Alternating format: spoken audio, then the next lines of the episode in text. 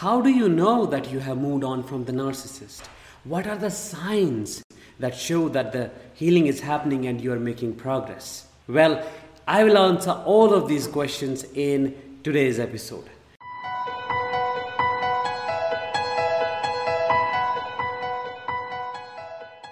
Hi, I am Danish, a narcissistic abuse recovery professional, and today I'll be talking about seven signs that show you have moved on from the narcissist. If you are someone new to my channel, make sure that you subscribe by pressing that subscribe button and push that bell icon to stay updated with everything latest that I post here. So let's begin with number one sign. You have little to no urge to contact them. If you are a survivor of narcissistic abuse, you know that two of the biggest struggles, two of the biggest obstacles that you have to overcome in your healing journey are one trauma bonding and the second is cognitive dissonance. And the surprising fact is that both of these coexist at one given time. Trauma bonding cannot be there without some kind of cognitive dissonance. So, when in your healing journey you start becoming clearer and clearer about who the person was and how it was all a lie, how it was never what you thought it to be, you start accepting things. You start having deep realizations. And with those realizations, you start processing emotions. And as you process those emotions, you have more clarity. And as you have more clarity, you have least urge to go back or contact them because you know that it's going to be the same thing as it was before, which means you have no urge to repeat the cycle. And sometimes occasionally on certain occasions you know uh, certain special days like valentine's day mother's day you have a little bit of pain coming up sadness coming up and because of that you might miss them and may think about or may wish things to be different but overall you are able to stay grounded near the baseline and you see things for what they are Number second, you do not care anymore if they're happy with the next supply. You have to understand that uh, the narcissistic abuse works through creating the, the sense of unworthiness in the victim. The narcissist blames, manipulates, gaslights, controls the victim to feel that there is something missing in them, which is why and how the supply puts in more efforts into the relationship and feeds the cycle unconsciously. But when you come to know, when you come to understand that it wasn't about you or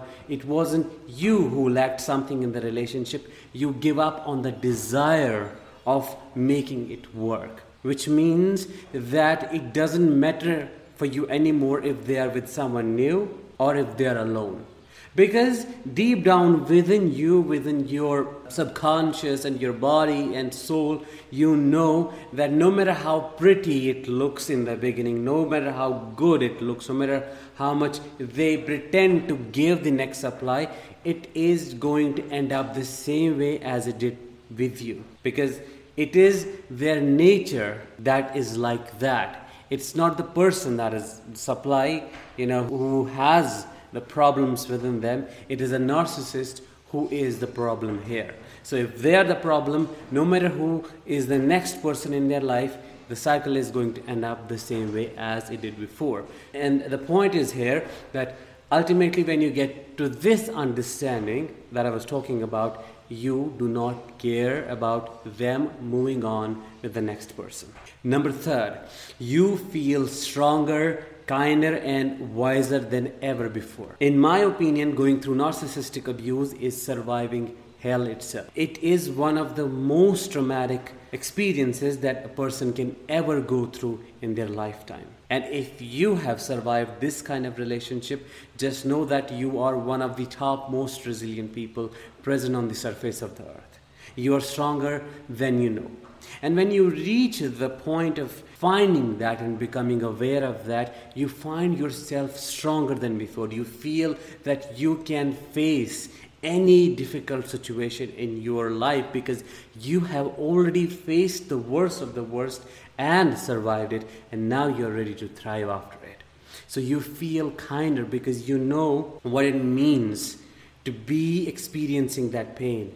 And that is how and that is why you extend that kind part of yourself to the rest of the people around you. And it's only possible when you show that kindness to, towards yourself first. So you become kind, you become wiser because you know how important the relationships are, how important true intimacy is, how important true love is because you never saw it in that relationship. So you really connect with your authenticity, with your true values, with your core values, and you give yourself the chance to manifest them in the world.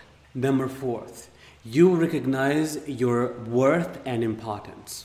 A narcissist degrades you to all limits possible when you are in a relationship with them.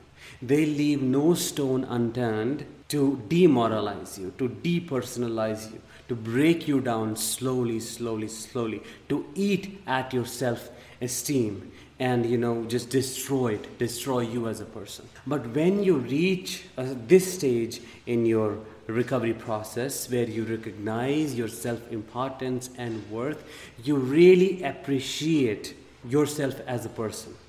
You really recognize what you deserve and what you are made for. You know at this point what you want in your life and how the future relationships are going to look like, which makes you a narcissist proof in its on its own because you know what you deserve, you know how important you are, you know your worth, and that cuts all the toxicity from your life and the potential to end up with toxic people.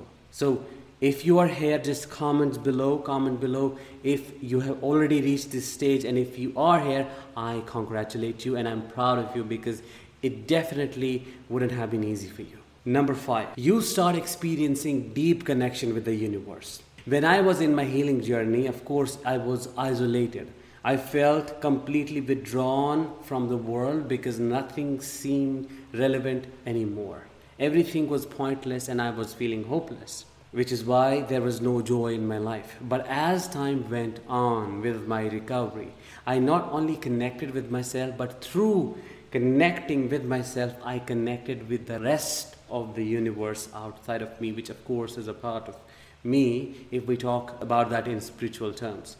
But what I'm trying to say is that you see the deep connection with the world outside of you, with all the living forms. You become very spiritual. You enjoy the small moments in your life that other people who have not experienced your kind of trauma, they just, you know, live their life the way it is, like a routine. But you start really enjoying things like, you know, witnessing a sunset or walking on the wet grass in the morning, or sitting in silence, or petting your cat or your dog, playing with a child. These experiences start become so precious because at this point you're already appreciating your life and the life outside of you so much and you know that how deeply everything is connected. So the point is you see unity in diversity. Number 6 you start feeling positive emotions such as joy, wonder, happiness, peace. You have to understand that when you are in a narcissistic relationship, your joy is killed, your peace is taken away, your stability is taken away. You do not think about those things anymore or even feel feel them all you do is that you survive you are in a survival mode where you are either fighting where are flying away or just frozen so these are the three responses that you have access to only. But when you deeply heal, when you deeply connect with yourself, you start feeling the other end of the spectrum of the emotional spectrum you start feeling deep joy you start feeling happiness you start feeling uh, stability you start wondering you start connecting so there is this regulation, deep emotional regulation that happens. You are not stuck in deep sadness anymore. You are not feeling that pain. That anger is not eating you piece by piece. Instead, you are enjoying, feeling, experiencing the whole spectrum of the emotion in a balanced way. Number seven, and the final, the most important one, you do not keep reliving your past. And you know that it has happened and you feel the same way. One of the main signs or the symptoms of post traumatic stress disorder or complex post traumatic stress is that you have flashbacks. You have visual flashbacks, emotional flashbacks, somatic flashbacks, and you regress all the time, which is why some of you might feel stuck there in that time, even when you are here in the present moment. This is what is called traumatic regression.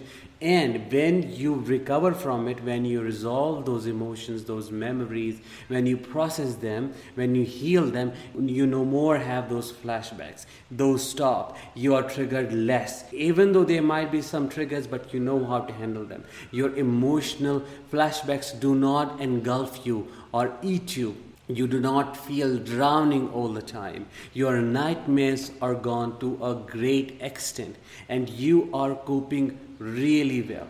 So, I hope you, as a person, as a survivor of narcissistic abuse, would have reached this stage, you know, a stage where you say that tick, tick, tick, tick, I check all of these uh, criterias and signs, or if you have not, be hopeful, you definitely would reach here at some given point with healing and with more processing. I hope today I was able to help you understand how it looks like to heal and what are the signs to show to prove that you have moved on from the narcissist. If you really like this video, make sure that you leave the comment below, like this video and share it with your friends. I'll talk with you very soon in the next one. Till then, let the healing begin.